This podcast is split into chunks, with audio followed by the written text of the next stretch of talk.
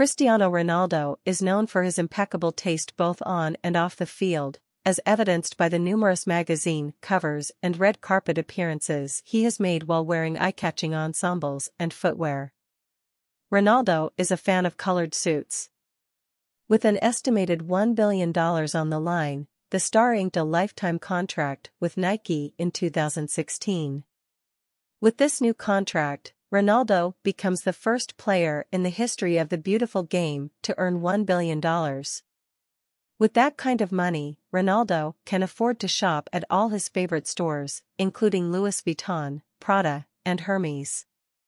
Dress shoes and sneakers from Givenchy and Alexander McQueen are popular among athletes because of their high quality and opulent feel. Ronaldo is a fan of colorful suits combined with sneakers. This style appears densely in events with CR7 and family from the Golden Ball Awards to other large and small events. Ronaldo towards minimalist style.